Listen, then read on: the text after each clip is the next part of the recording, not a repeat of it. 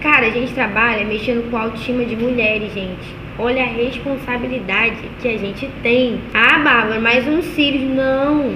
Por isso que, que a gente está falando aqui não pode ser do nosso jeito. Porque às vezes ela chegou aqui na bad, na depressão, sabe? Triste da vida. E vai sair pra uma festa e quer sair daqui extravagante. Aí você vai botar um cíliozinho nela que não tá do teu jeito, não quer. Cara, tu piorou a autoestima da tua cliente. Tu destruiu o teu relacionamento com a sua cliente. Tem, acabou. Cortou a relação, ela não vai voltar. Porque eu já passei por isso. Ah, não, bota esse aqui. Não, deixa eu fazer esse aqui hoje. Não, Bárbara. O meu gosto não é esse, Bárbara. O meu gosto é esse. Cada um tem um gosto. É, a gente tem uma responsabilidade muito grande, né? Só porque você tá colocando cílios que você, ah, não é nada. Cara, você tá mexendo ali totalmente com a autoestima dela. É o olhar, gente. O olhar é algo impactante. Olha pra minha cara hoje nesse vídeo. Eu tô sem cílios. Se você acha que eu tô com a minha autoestima abalada porque eu tô sem cílios, tô. Porque os cílios me transformam. Pergunta, eu fico quando a, quando a Stephanie, ela tá ali por trás das câmeras, quando eu coloco os meus cílios, eu me sinto a última Coca-Cola do deserto. Eu fico encantada. Eu falei, poxa, vou gravar hoje sem cílios? Então